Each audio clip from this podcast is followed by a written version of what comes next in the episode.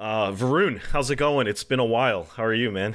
I'm good to be with you again, gentlemen. It's been a while, and uh, uh, I, I miss talking to you and the and the discussions. So thanks likewise, for having me back. Likewise, we uh, man, the first time we talked was way back before all you know everything turned upside down, and you know, you know we were freaking out because like this Trump guy supposedly was going to be some kind of a big deal in the election or whatever, and now here we are. Um, we we talk a lot on uh, Escape from Plan A about politics, but it's good to get you on because you're someone who actually works in politics and and doesn't speak in you know just over generalizations and stuff. So thanks for making time, man. No, absolutely, my pleasure. Happy to dive in. It's going to be a great great uh, pod. Escape from Plan A. They don't have laws against it. They just make it impossible. They come over here. They sell their cars, their VCRs. They knock the hell out of our companies and hey, I have tremendous respect for the Japanese people. I mean, you can respect somebody that's beating the hell out of you, but they are beating the hell out of this country. Kuwait, they live like kings. The poorest person in Kuwait, they live like kings. And yet they're not paying. We make it possible for them to sell their oil. Why aren't they paying us 25% of what they're making? It's a joke. This, this sounds like political presidential talk to me. So I noticed. Okay, so so when we first talked, um, you were I think like director of operations at the AAPI Victory Fund, and then last time we emailed, it said president. I'm like, whoa, Varun's the president of the Victory Fund now. Can you can you tell us a little bit about what the Victory Fund is, how it formed, what its purpose is? Yeah, absolutely. And, and, so, just to let you know that you, you know, if you go to Vistaprint, you can actually get anything printed on on your uh, business card that you want. So, um, yeah. So, nice. so the so the Victory Fund was uh, started uh, in 2016, and it was um, started with the intention of Right. Uh, we know our numbers are small as, as a community in this country, but in certain states we're a little bit bigger. And in battleground states, uh, even though our numbers are, you know, four, five, six percent as a total population, we can make the difference if it's a tight election. And and so that was our uh, initial going in premise. And uh, we focused on uh, six battleground states initially that we thought um, could be ready for us to uh, do some work in. And, you know, those states, uh, you know, from West Coast to East Coast, Nevada, Colorado, and then Ohio, Virginia, North Carolina, and Florida. And so we we you know did a lot of analysis in the beginning, and we you know were trying to shake the money tree as much as we could. Um, and then closer to you know Labor Day of 2016, we we started to get some you know some traction, and um, we had to kind of hone in on, on on three of the more pivotal states, and you know so we in the end we concentrated on Nevada, uh, North Carolina, and and Virginia. Uh, Virginia was it, it, not really that close in the end. Of course, we won by close to six points, but um, uh, it was someplace that the chairman, Shekar Narasimhan, and I both we both live in Virginia. We knew the state quite well, so it was easier for us to do some you know operations mm-hmm. there and and that sort of thing. But um, what was really uh, good for us, and we had some. It, it took a few months to get some metrics after uh, the um, after the election, simply because it takes a long time for the voter files to get updated to to really kind of do some deep analysis. But in North Carolina, where we spent the the bulk of our funds, we were able to increase the API uh, API turnout by 176 percent in wow. in Wake County, North Carolina, which was where most most APIs live in the state. That's not nothing right there.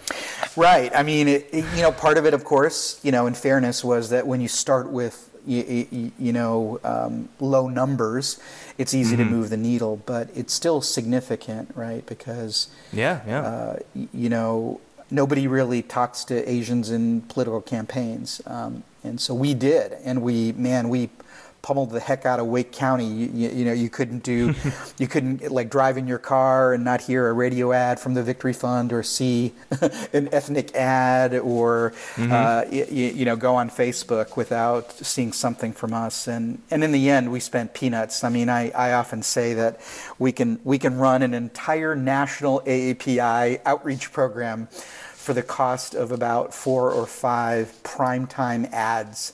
Uh, you, you know that um, that that uh, a lot of the folks like Priorities USA and you know H- Hillary Clinton's campaign spend. So um, it's Sure, it's uh, sure. uh, by micro targeting we're able to do a lot of a lot of great, uh, very concentrated micro micro targeted work. I think it's not. It's kind of an open secret now that you know the uh, the the DNC kind of was was an organizational nightmare in the in the in the 2016 election. Uh, something we've talked about in the past, i and and which I've heard like in other, you know, like in the media too, when talking about this, is that the the Democrats don't seem to really value or understand uh, Asian American outreach that well. I feel like you know, it, to me, it's it sounds like there is some token understanding that it's important that representation matters, but whether they're gonna put um, you know real priority to it and resources behind it is another story. You know, saying that you you know it sounds like you did get quantifiable results in in, in getting that vote out in key battleground states like North Carolina, Virginia. Did they re- is that recognized? Did, it, like have you been able to get that message across to the DNC that there there's actual room to there's actually you know ground that we can win? You know, eh, so eh, a bit of clarification, right? So the, the mm-hmm. Victory Fund is a super PAC. We're considered what's called the Independent Expenditure Committee, so we don't coordinate with uh, the DNC. Uh, mm-hmm. we don't ah, okay. coordinate with campaigns. Um, mm-hmm. However, that being said, you know, b- even before I was part of the Victory Fund, I, I dealt a lot with the DNC and uh, you, you know, just being in Washington, it's hard not to if you're, uh, you, you know, an active progressive or Democrat, right? So, but but you know, you bring up a great point, and that is, um, you know, they they. Uh, the DNC in the past has really taken um, our vote for granted, and I- it's sort of a combination of a couple things, right? So, we're a newly emerging community, right? Even though some Sure. of us have been here for five, six generations, uh, we're a newly Right. emerging, um, you know, community in terms of a voter block, right? We're about 21 million in the in the country, so, um, you, you know. Uh, we have to fight much harder, I think, than a, a lot of folks to, to get noticed. Um, and I think donors actually to the DNC have to do a much better job specifically saying that you know uh, you know they're not going to give unless you know they see some tangible uh, investments in API outreach. And in fact, today there was just a, a press release that Tom Perez put out on Medium, um, or, or you know some some. Uh, uh, an article on Medium that t- talked about him investing more in API, African American and, and Latino outreach. So it's a good start, right? I mean, we're we're in the start of a midterm. We've got three years to the next presidential. Um, it, I, I, I, I remain a, an eternal optimist that you know things are, are going to get right. But while the DNC is going down this parallel path of you know doing things on the coordinated side of a campaign, you know talking to candidates and working with uh, candidates campaigns directly.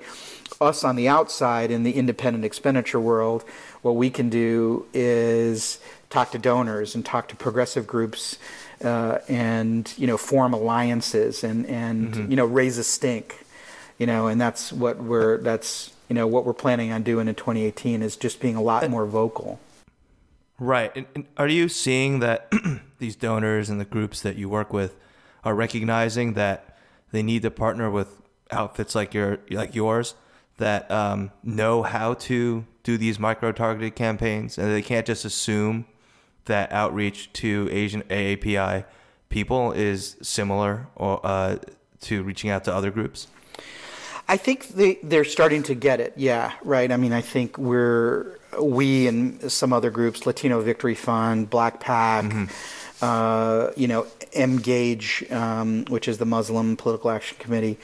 We're we're you know you know all trying to you know beat the the drums a little bit, trying to get them to notice, and they are starting to to notice uh, us a little bit. I've I've you know heard some things that are quite promising the last you know couple of days and couple of weeks, so that's good. Uh, because here we are, like I said, in January, right? I mean, if we're having this conversation, you know, in the summer, we're all in trouble. One of the one of the things I I noticed um, just since since you and I have since we've all been talking and I've been paying a little bit more attention to um to to to like you know Asian Americans in politics. Like one of the assumptions that I used to hold was that Asian Americans are politically apathetic. They're not really involved. Whatever. The more we talked, I started kind of inverting my thinking about this, and the more like Adam and I and others have been sort of um, been more involved in these kind of things as well. I've I've learned that actually Asian Americans, I, I'm Chinese. The Chinese American community is extremely political. Like they're all about politics all the time. And one of the things that I think I guess you started making me think was this outreach into that existing political consciousness of Asians. I think that's part of the thing that I've always that I'm starting to realize maybe that's maybe that's what you're getting at. No, I mean, you bring up a great point, and that is that uh, I often say that AAPI uh, outreach and electioneering is some of the most complicated work in. Uh, in politics, because you're talking about multiple ethnicities, you're talking about you know fifth generation Chinese Americans uh, or those you know off the boat. Uh, you're talking about cultural differences regionally around the country, uh, and so and then you multiply that by like at least five, you know, four other ethnicities: Vietnamese, Filipino, uh, you know, Indian, and uh, Korean. Yeah, yeah. So you know, it's it's highly complex, and then you're still leaving out, you know, probably about 10, 10 to fifteen percent of those from Indonesia, Thailand, et cetera. Right. So. Um, you, you know, this is extremely complex work uh, because just the fact that you know mo- Oh, mo- yeah. even millennials you talk to them in a completely different way. Uh, and you may not you you may not for example in in um, in politics appeal to them say as much direct culturally. You there's always that s- cultural subtext right um, and I think the maybe this is another pod in the making, but the the one sort of commonality between all of our ethnicities is food, right? so so we need to get uh, some some chefs on the pod, and we can we can talk about cooking and, and politics, and it's uh, how we can use one to get to the other. Did did uh did that do you do you have results from um sort of like the AAPI turnout and the and how they voted? And I'm so I'm so curious about this. I've seen some initial numbers. I it sounded like turnout was good, like heavier than usual, and it sounded like the vote. I mean, I, I'm openly partisan here, right? Because I'm not, I don't, I don't work for an independent PAC, but I was very happy to see, um, you know, minimal support for Trump, um, especially among two groups that I felt there was a lot of talk and concern about, um, sort of potential support for Trump within them, which are the Chinese and the Indian voters. yeah. So, do you do you do you have do, like do you have a picture of what actually happened in 2016 with Asian voters? Yeah, so uh, Indian voters um, voted 88% for Hillary Clinton in 2016. Wow. Right.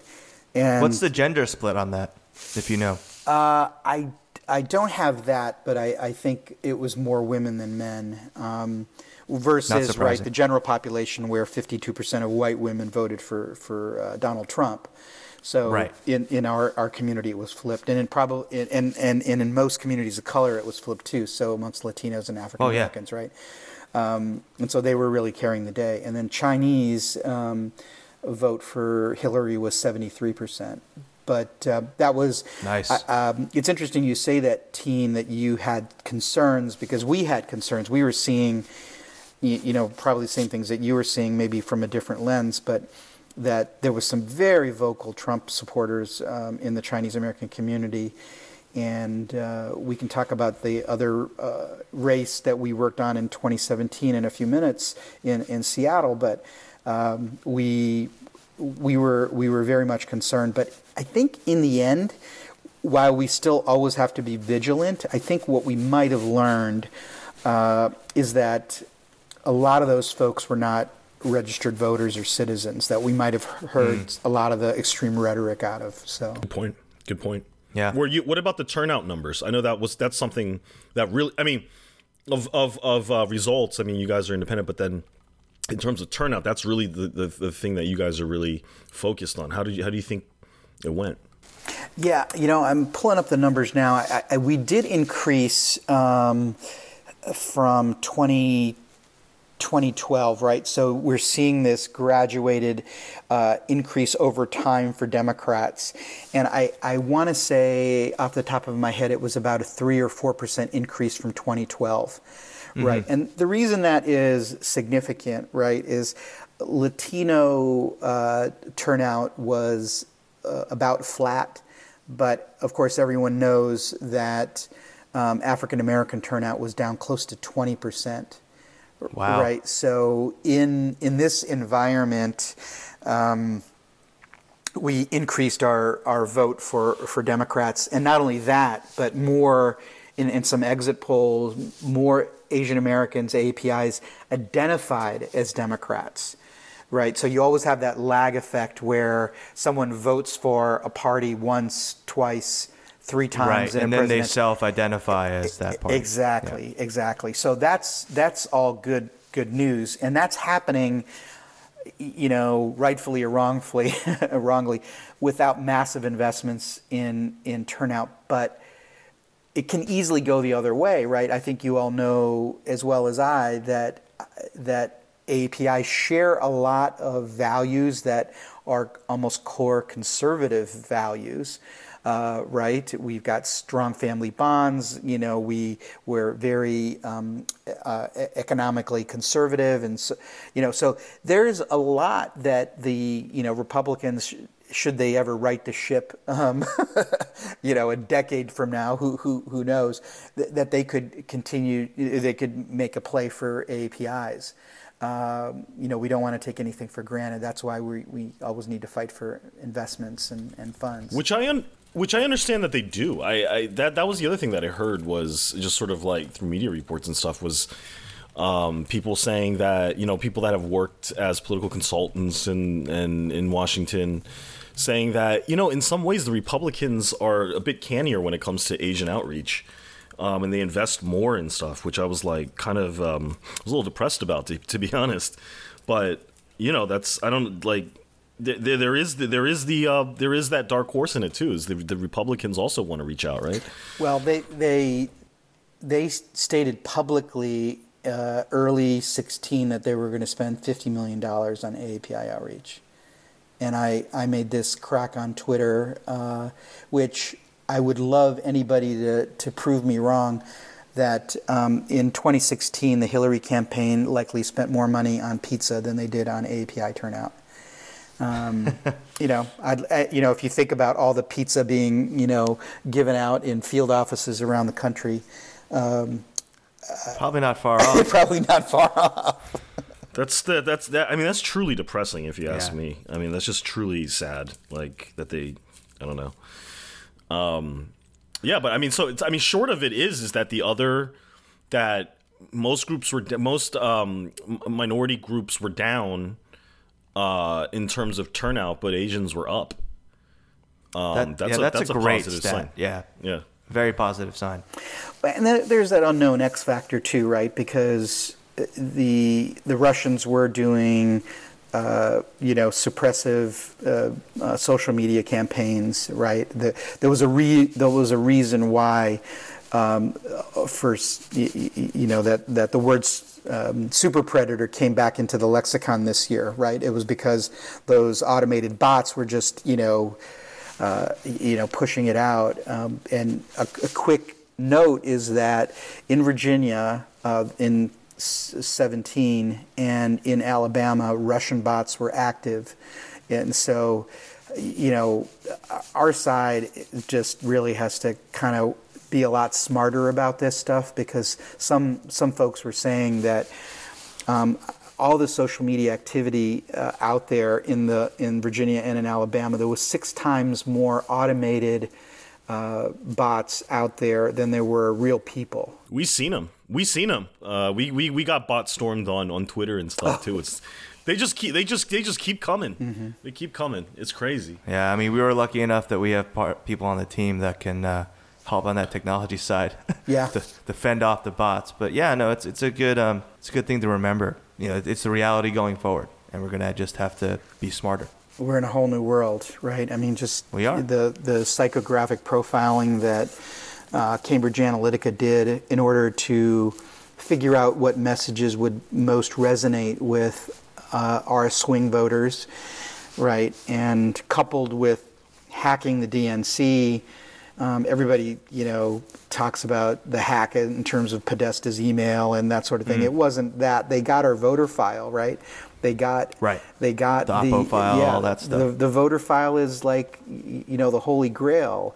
Uh, you know, it is it is the compiled data that is often obtained through door knocks by millions of volunteers around the country, and so you know it's how we rank our voters. And they got they got our our file, and they used it against us, and and all that stuff is going to come out.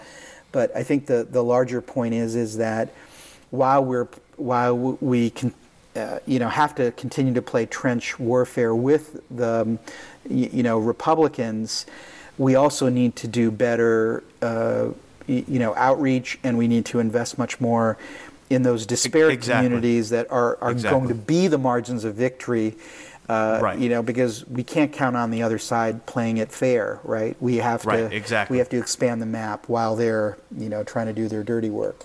That that's exactly the point. Uh, I completely agree with you. We can't uh, use that as an excuse. We just have to, you know, as you said, retrench, go in there. What about the 2017? Uh, I know you, you you said you were you guys were involved or, or following uh, two pretty significant races in 2017, which is not an election cycle year, right? So one was what was the first one? The one in Seattle, right, for the composition of the state yeah, senate. right. So this was a, a special election in, in Washington State. It was the Senate district that uh, runs north south, just east of Seattle and just east of uh, Lake Union. And um, there was uh, a Republican who held this seat. He passed away um, in late 16, and so they. Uh, they had a special election, and interestingly enough, and why the Victory Fund played there was because it was, um, in the end, an Asian. It was an Indian American female, uh, Manka Dhingra, um, Democrat.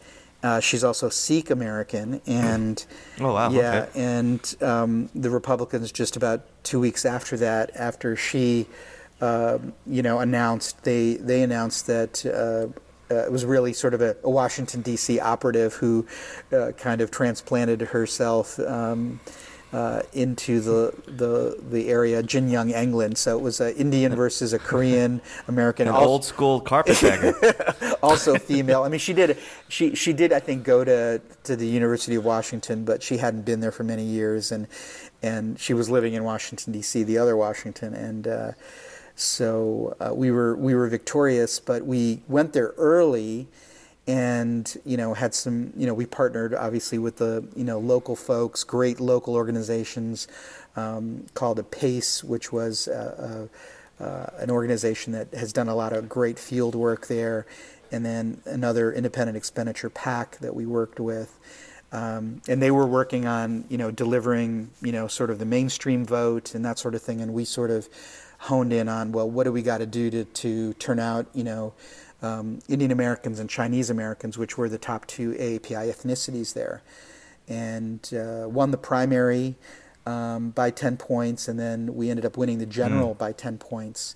And those voter files are we're waiting on on getting updated sometime, hopefully next month. But you know, And you that know, swung the whole state, I state, think- right? I mean, now that the yeah. Right, it, it- right. So the, the the state senate was, uh, uh, uh, you know, the Democrats were one seat down, and uh, or uh, yeah, uh, they we, we ended up flipping the chamber, so we were one seat up in the end, and so the the now the entire West Coast, right? So California, Oregon, in Washington State have ha- uh, their House and their Senate all Democrats. So we we formed we put Right. what we say is we put the last brick in the big blue wall Yeah. on the left coast. So Right, and and these state legislatures are incredibly important. I mean, I, I, I think it's a story that's been told, but I don't know if everyone of our listeners or, or people are, are always aware of it. But um, that's that's how the Republicans have flipped so many congressional seats. Is that they started from the state chambers, which control how the voting districts are drawn, and then if you can draw them in your favor, you can win these uh, congressional seats. Right? Adam, you're right. I mean, I mean, so like in the Obama years, we lost close to almost a thousand state legislative seats across the country. Yeah.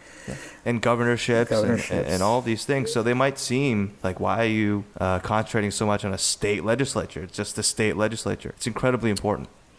and and that's sort of one of the positive things that ended up out of the terrible loss in you know uh, you know in 2016 was that folks started to think about getting involved everywhere and all of a sudden Yeah. you know state ledge races are cool you know uh, like Right. in Virginia we we Yeah, there's an um, urgent there's an urgency had- to it now. Definitely, I felt. I mean, it's it's Oh, so yeah, different than than, Yeah. than than a year before. But yeah, And and so and that brings us kind of to the Virginia election, right, which was the other uh, area that we played, uh, although small, um, and and it was small primarily because you know there there was so much focus on Virginia. There was like progressive groups coming from all over the country. There there was money flowing into the state from all over the place. You know, big donors, small donors. Um, There were y- you know great groups like uh, Swing Left and Sister District uh, and others, you know, who basically said, well, y- you know, this has got to be our message to Donald Trump. And so rarely are like state delegate, uh, state delegates in a state almost household names amongst progressives around the country, right? But that's what we have. I mean, like I don't know if you've heard of the name Danica Roem, but she was one of the legislature uh, legislators that that got elected on election day here, and so it's a transgender. Um, Yes. right. Uh, yes, I heard of that story. Danica, and so and she was running against Bob Marshall, who is. Gosh, one of the most conservative, vile people uh, that we had in, in Virginia, and Was he a long time incumbent as well, or was he a new? long time incumbent, but Okay. he he was sort of the author of many um, anti-GLBT, y- y- you Yeah. know, pieces of legislation, and and Yeah. would would never even address Danica by her uh, by, as a her.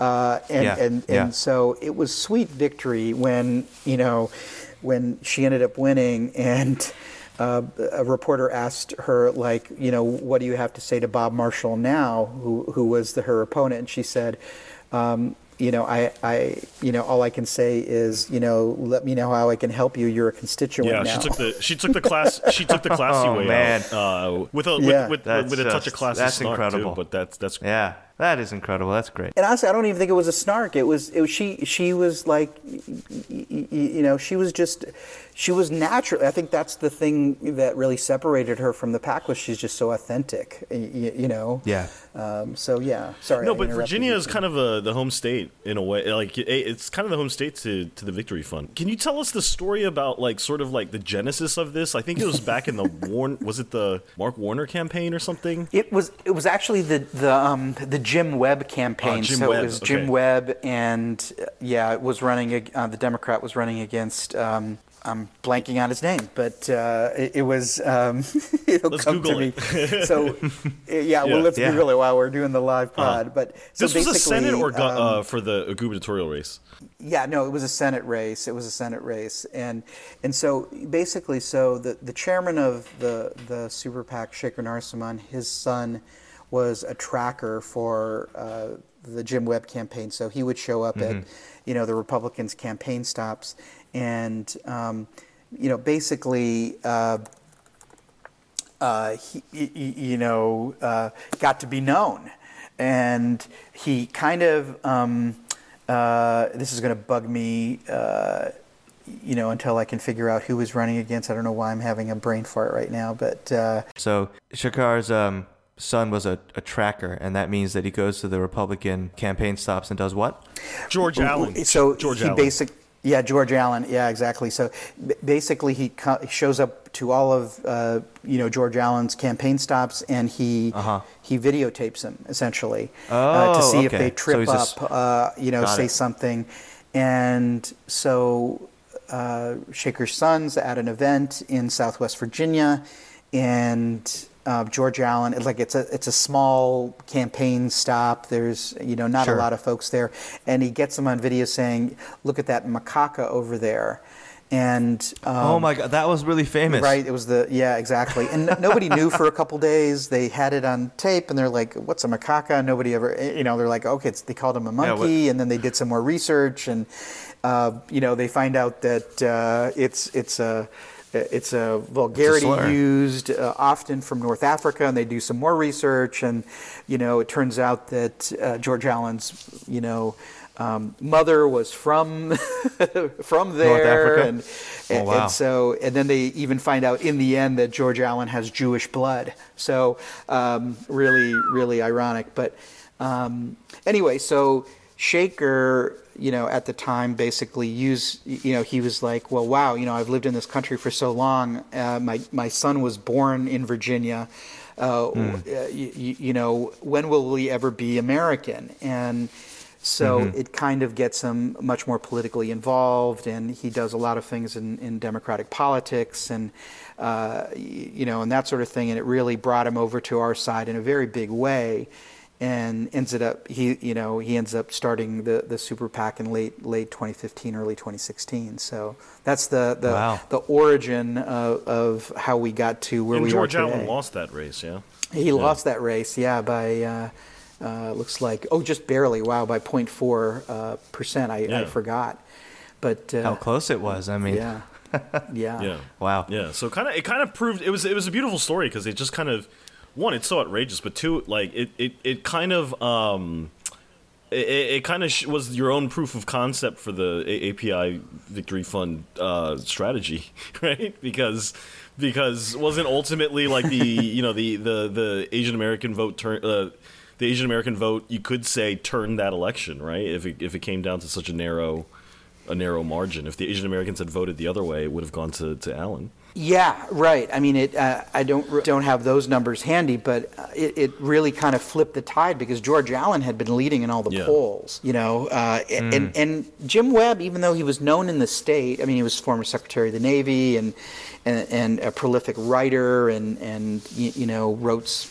you know some screenplays for Hollywood. He wasn't like a household name by any means and uh, it really was sort of a come from behind victory and you know folks really got to see who the george allen's true colors during the race Yeah, All right, so yeah. 20, 2018, big year. We're gonna have midterms. Everyone's. I mean, this is this is gonna be a real a real test for where the country's at. What what do you guys have planned? What, Right. Yeah. So you know, let let me just kind of set the stage a little bit. Right. So you have all the indicators uh, that Democrats and operatives typically look at.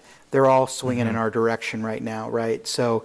I think the thing, though, that worries a lot of folks is can we keep up this sustained momentum from now until November? It's it's just like a mm-hmm. sheer eternity, right? I mean, we hope we can. We're coming off, you know, a great Senate win in Alabama. We're coming off major victories, uh, you know, in, in Virginia. Everybody said we were going to win seven seats in the House of Delegates. We ended up winning, you know, 15. And then, you know, we've overperformed in every special election uh, last year, even though we were only victorious in just a handful. Um, we're overperforming in like really deep, dark red districts. You know, here we are now sitting in January thinking, okay, well, uh, what what do uh, you know? You know, all, obviously everybody is on full you know full alert. The you know everybody's hiring, everybody's getting activated, and so a couple things, for example, like the Victory Funds focused on is just last week we we endorsed what we're calling the Mineta 11, which is sort of our first tranche of in, endorsements of um, uh, folks running for Congress and we'll unveil more. But you know, uh, you know, as time progresses. But we've endorsed, you know, folks like um, to to to our sort of what we're calling incumbent protects, right? So they're incumbents that um, always have uh, one, one of them always has a tough race. It's Ami Bera in in California around Sacramento, and then uh, Indian American, and then we have um, Stephanie Murphy, Vietnamese American, who is um, who knocked off like a five or six term incumbent, John Mica, last time around. She came out of nowhere. Amazing, amazing legislator. Um, Vietnamese American came, you know, uh, to this country just a few months old. Um, you know, was a was obviously a refugee.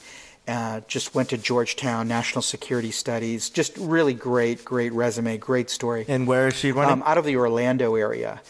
Right, and so Okay, we have those two, but we've got o- other great folks. Uh, you know, um, we have Nina Ahmed, who is running um, in Philadelphia suburbs. She's the former deputy mayor of Philadelphia, uh, long-time uh, activist. I've known her actually for you know close to 15, 16 years. She's a former uh, dean campaign alum like myself, and uh, and then and then we've Right. got you know Dave Min, who's running in California in the LA area, uh, Korean American, and so.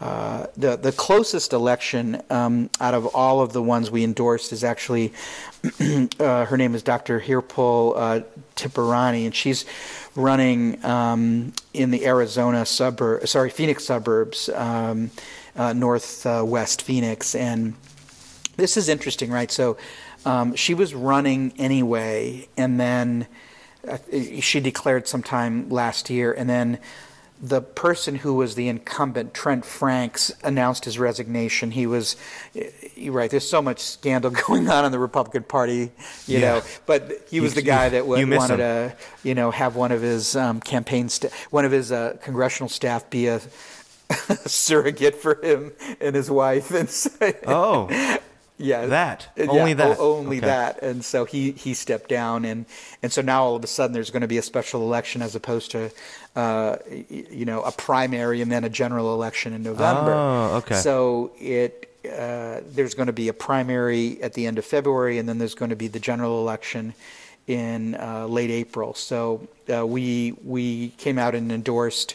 There there are like uh, uh, you know at least two or three Democrats running, but she's the only Asian, and we wanted to get um, behind her early. But Sure. uh, Yeah, you know, absolutely. great great stories. All of them have have great stories. and they're called the Mineta 11 for Right. reason? So uh, Norm Mineta is our honorary chair. Uh, of course, he's an icon in, Oh, okay, great. in the API world. Right, mayor of San Jose, Yeah. congressman, secretary of transportation, secretary of commerce. Just all around great guy who always got what we were trying to do in terms of API empowerment. And so when we reached out to him and asked him if he would, it would be okay to use his name, he was very honored and. And, and so we're, we're doing that to, to recognize him. But uh, there's many more to come. There's, we're tracking right now uh, on our website, uh, apivictoryfund.com, 60 people, 60 Asian Americans running for Congress amazing. alone. That's really 60. amazing. Yeah, yeah, yeah. wow. That, That- that's actually great. more. I That's mean, actually would be. I mean, just in terms of running, that's that's almost we're kind of outperforming our numbers, aren't we? It- Yeah. You know, By a it- lot. absolutely. I, I think if we were to get a good, you know, five or ten, we would be overperforming in Congress. Uh, y- you know, but hey, let's let's do that to make up for all those For years sure. where we were underperforming, right? Since Dalip Singh Saund. You mentioned Orlando. You mentioned Phoenix. Like it's not just what we traditionally think of as the big Asian population centers, too, right? Like the you know they're they're going out in in competitive districts as well. Yeah, yeah, absolutely, and that's the thing I think um, that a lot of you know folks who might even be thinking about running one day uh, need to know is that you don't need to you know run in an Asian district in order to to run and and and even win. Many of these folks don't live in you know places that have but you know two, three, four percent you know AAPI Yeah. populations you know, if, if you were to look at silver linings out of the Trump win, it's like people from all walks of life, you know, a lot of experience or no experience, they're running for office, they're getting active in politics, you know, and they're getting in, active in local politics. I mean, state Yeah. ledge races are sexy.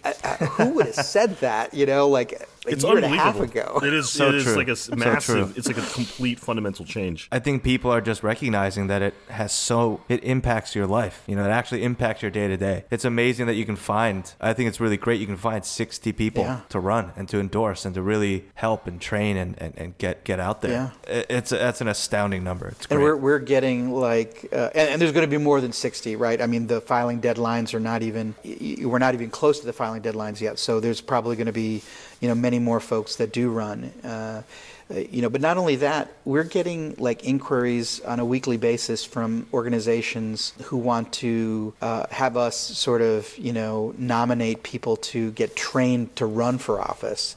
So if there's any listeners Right. out there, just go onto our website, send me a send me an email, and uh, if you want to be nominated, let me know. Uh, there's, you know, uh, great trainings going on. I mean, I think not only are are are, are state legislative, you know, uh, districts and seats sexy again, but uh, what's also kind of you know neat is.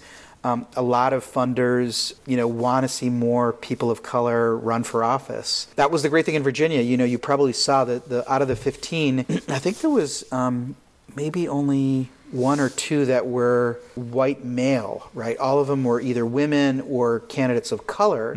Uh, or had some other type of diversity, but I mean that's just amazing. And and the thing is, is people want to vote for what their communities, you know, represent and look like. Right, You know, right, yeah. um, and Yeah, all absolutely. 15 of the, the the the folks that won in Virginia beat white Mm-hmm. men.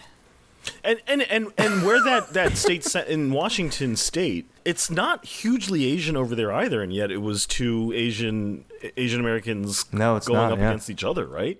Well, it does have a high API Yeah. population, but it's not California. It's not Hawaii. Exactly, it's not- you yeah, know. exactly. Right. Yeah. but yeah, it's not Hawaii. Yeah. It's not like Right. it's not like Judy Chu's district, which is which is majority Asian. I think that's something that's definitely like a huge uh, lesson that we almost can't learn until we see it. That you know Asian Americans are politically relevant, even if we don't, like you said, we don't have the population base. Does not mean that that that Amer- that you know our neighbors and our and our um, our community members will not support us if we want to lead. Right? That's that's what I'm taking away from that. Yeah, yeah, absolutely. Um, I think that uh, people are coming around to the whole, you know, we need to elect legislators that sort of have different points of view, right? I mean, like in Virginia, in some ways, it's a very backward state, even though we did have this great election. You, know, um, Terry McAuliffe, the you know the governor, the former governor now. Um, you know, was basically trying to restore the rights of you know hundreds of thousands of primarily African Americans who, uh, you know, had had uh, you know convictions, served their time, uh, paid their their price, and um, uh, had uh, you know could not get their voting rights restored, and and so Yeah. but the the reason was because there were laws on the books that were so old and so ingrained um, into sort of uh, you, you know the common day thinking um, of Virginia that nobody really thought about it, y- you know, until some great folks, uh, LeVar Stoney, the now mayor of Richmond who served in the cabinet, you know, um, uh, raised it, uh, uh, raised the issue. And, and so, um, you know, the, the, the, the great thing is, is I see a lot of crumbling down in the country, right? You've got millennials and, and women and uh, other groups who are just impatient for change. You're right. Yes. And I, I think Yes. legislators really have to, and it's it's it's it's you know the Me Too movement is just such a, a amazing thing for even uh, you know a male in this country to see who really just strongly believes in you know in what's uh, you know that that that the change has to happen. But it's I, I also think that it you know hopefully it will provide impetuses for you know in, in other communities like our community. There's still a lot of discrimination that goes on and a lot of sort of glass ceiling and bamboo ceiling type of things that you Yeah, know that absolutely. need to kind of uh, come crumbling down. But you know I'm, I'm very optimistic that we're, we're, we're seeing the most. I, I tell my kids every time they watch the news like like pay close attention right? This this change that we're seeing now only happens once every two or three generations Yeah, it's got to be. you Yeah. know Well, a- and, and I'm glad I talked to you, Varun, because I, I can get very cynical and down on this. But, you know, you talking to you and, and, and realizing there are people like you out there that are so optimistic and, and doing things and getting out there and organizing, it gives me more hope. I can really get down on it because, you know, you just see things like, uh, even though we won, you know, in Alabama, you know, that Roy Moore almost got elected, uh, you know, I, you know, and you see these signs you know, like, uh, you see the, all, uh, all the great things that, you know, we, that have happened and, and, and Democrats winning but you also see Republicans still winning. And, and, it can get depressing. But, you know, when I look at your website and I see the really great mix, you know, men and women, uh, East Asians, Southeast Asians, Indians, people from everywhere in Asia, um, it just, it's incredible to see it. Uh, and um, I- am glad I talked to One you. of my suspicions, though, and this is a little bit, this is uh, maybe my, my misanthropic side of it, like as to why I am really enthused by this, um, by the younger generation embracing politics as a as a priority. Because I, I certainly never did when I was young, but I think part of it may be, you know, there's just not like any cool jobs to to go pursue. Like you know, like when when we were when it was when it was my time, it was like there were just these huge rushes to like get into investment banking or a huge rush to get to Silicon Valley and make your millions. And now I think people are like you just don't have that distraction anymore. Like everyone hurting over to like one industry and that's what you got to do. I think people are finally like take time to sit down and think about, you know, stuff other than going out and getting um, you know, getting your hugely successful management consulting job started, you know? I mean, there was right. I mean, it, it, the, the election kind of precipitated a um, this right this societal cultural shift where, you know, a lot of um, I'm not saying this in a disparaging way, but maybe some people, younger people, kind of thought, "Why should I get involved? It doesn't affect me." And then Trump got elected, and they're like, "Wow, it affects me maybe more than I thought." maybe I should have voted. Maybe I did vote, but I didn't vote, you know, uh, you know, for Hillary. Or maybe I voted for Hillary, but I didn't like look at the bottom of the ballot. You know, it, it could have been any number of things, and um, I'm, you, you know, heartened by the fact that you know millennials are getting involved, younger people are getting involved. They are now the largest voting cohort in the United States, right? Officially, as of like, you know, several months ago, and. Um, I think campaigns have to do a much better job uh, to to do uh, outreach. They can't call it millennial outreach anymore, right? As if it's this like small sliver of the electorate. It is the electorate. Yeah, yeah. I mean, you were you were sort of there at the start of it at the Dean campaign and stuff, but I do think that from th- from then till now, the the the effectiveness of the messaging. Um, in terms of you know convincing people that you know look people in power uh, may not and probably don't have your interests at heart. Making that case uh, has, I think, I think that's one of the things that has really changed things uh, politically. It's really activated the youth. I think that message is so clear now, uh, and and so I think that's a big upside. That you know you cannot just assume that that that, that the people were voting into power and that they're put that they're then in turn empowering mm-hmm. give a crap about you or your future you know um, so I think that that's been that's been very very effective um, note like if you it, sometimes it feels a little bit like the the the um you know the frog being boiled on the stove and but if you really take account for the change in youth attitude I know there's been some studies about youth attitudes around just sort of like fundamental pillars, um, just fundamental attitudes towards government and then things like that. It's been a, what I understand, has been a sea change. Um, so yeah, that, that once once a once in every two to three generation shift uh, sounds right to me. you know, like it feels that way. Mm-hmm. Yeah. Yeah. Well, and and and to get to you know, I think um, what you were saying, Varun, that they're start. I think the younger generation starting to realize that this stuff this affects affects them, right? And one of those huge issues I think that has come to the forefront, though it's always been a topic of discussion, but it's sort of really become the central issue is immigration, mm-hmm. right? And I think a lot of the the millennial voters, or or even um, the older millennial voters like myself, who are you know mid 30s starting to realize that you know that that this stuff affects them because they either know people you know their friends or it or is them their, their family members, or just people in their community that it affects. So, you know, immigration, DACA, Dreamers. Uh, for me, I'm an adoptee, so you know, adoptees without citizenship. That you know, that's an issue that I think that's part of that immigration debate that is sort of lost, Yeah. but uh, is really important to talk about. But because of issues like immigration, income inequality, that's sort of for me, I think that that's really motivated or it seemed to activate uh, the younger generation. You know you you hit the nail on the head so just in terms of like why all apis should stand up uh, take notice get involved in in you know the political process because close to 75% of APIs are uh, immigrants, right? I mean, Yeah. it, it, I, I was born in India. I came here when I was two.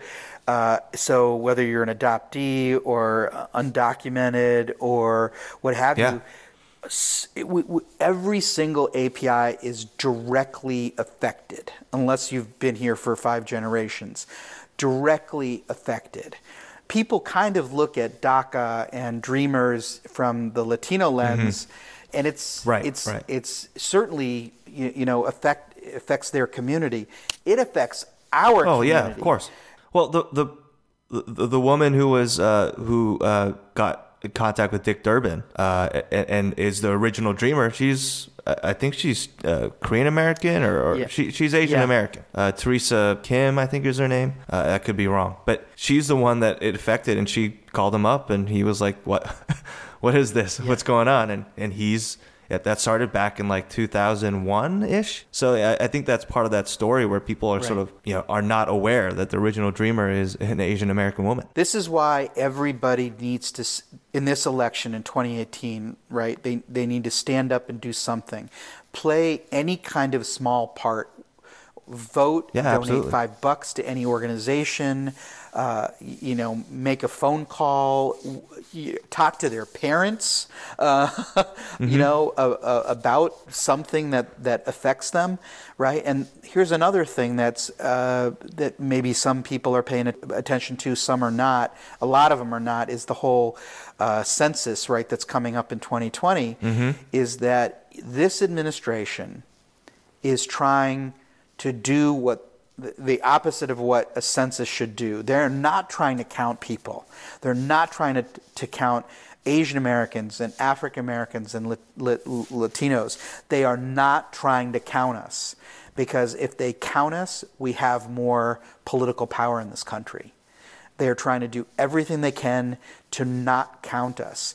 And think about the ramifications. So we could end up winning a bunch of state legislative seats, right? Because we've got a little bit of, you know, mm-hmm. wind to our back and some momentum, right? And they could undo everything in, you know, by by appointing a census director and coming up with methodologies in the census that reverse any kind of power we may even bring up in the states right? So who cares if we get to control the redistricting process because we're winning back state legislators and we're winning governors' mansions?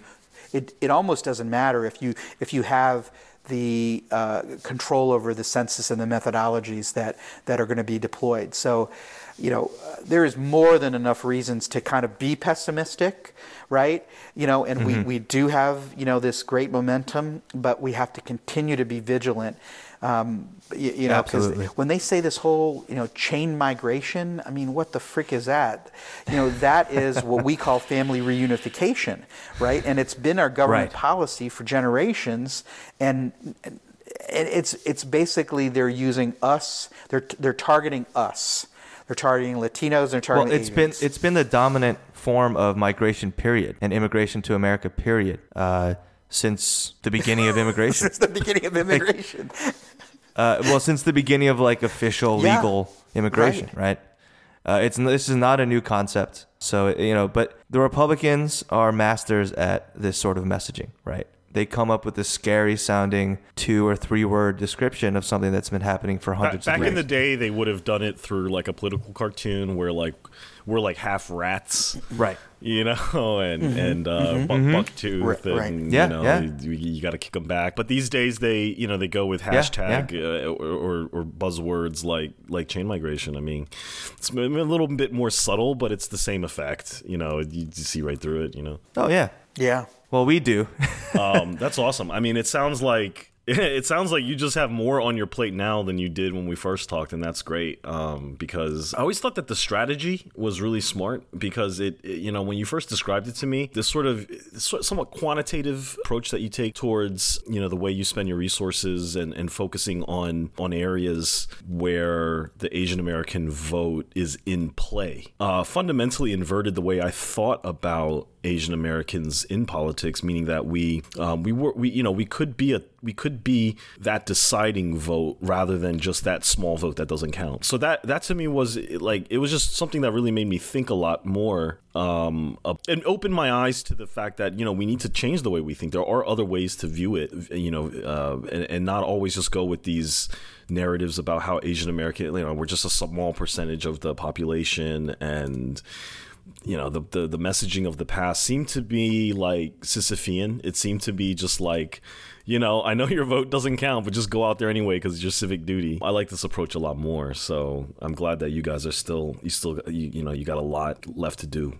We do, and I, I think sort of the next evolution. Um, is that you know as much as we can do to turn out the API vote as much as we can do to try to get APIs elected.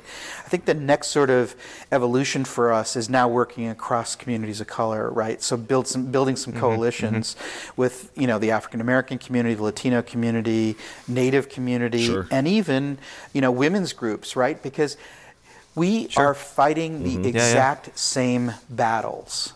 You, you, you, know, and so uh, we mm-hmm. will be able to do much better work uh, more groundbreaking work if we can kind of build these coalitions. And so certainly watch out for some announcements um, on that. Uh, you know, it's it's sort of uh, the top of my priority list is to engage you know other groups that you know will continue to raise all of our, our, our profiles you know rather than trying to do it just singularly you know so um, i'm excited about that too because there's like you, you know the Arizona district that I was uh, mentioning before.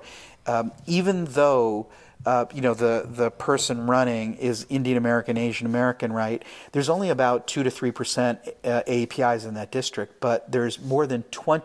There's twenty. It's more than twenty percent Latino, right? So, you know, there's uh, great uh, opportunities for, for partnership there. They win because they get a representative who, uh, you know, potentially who could, you know, sort of represent their interests, but it's a, you know, it's an Asian American. So, um, uh, you, you know, there, you look across the country and there's so many districts like that you know we we'll work with one group even though you know they're a smaller percentage and vice versa and i think you know that's that's a winning formula i think for all of us collectively awesome uh, Varun Nikore, AAPI Victory Fund, El Presidente. We're gonna we'll, Presidente. going places. we'll put a link in the in the uh, we'll put a link in the show note um, to the website. But please, yeah, let's let's stay in touch because 2018, like you know, it's going to be a big year, and and uh, it's always great talking to you, man. Absolutely, enjoyed it, gentlemen. Thank you so much for the opportunity.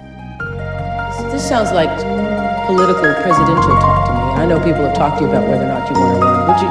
Would you ever? Probably not. But I, I do get tired of seeing the country ripped Why would you not?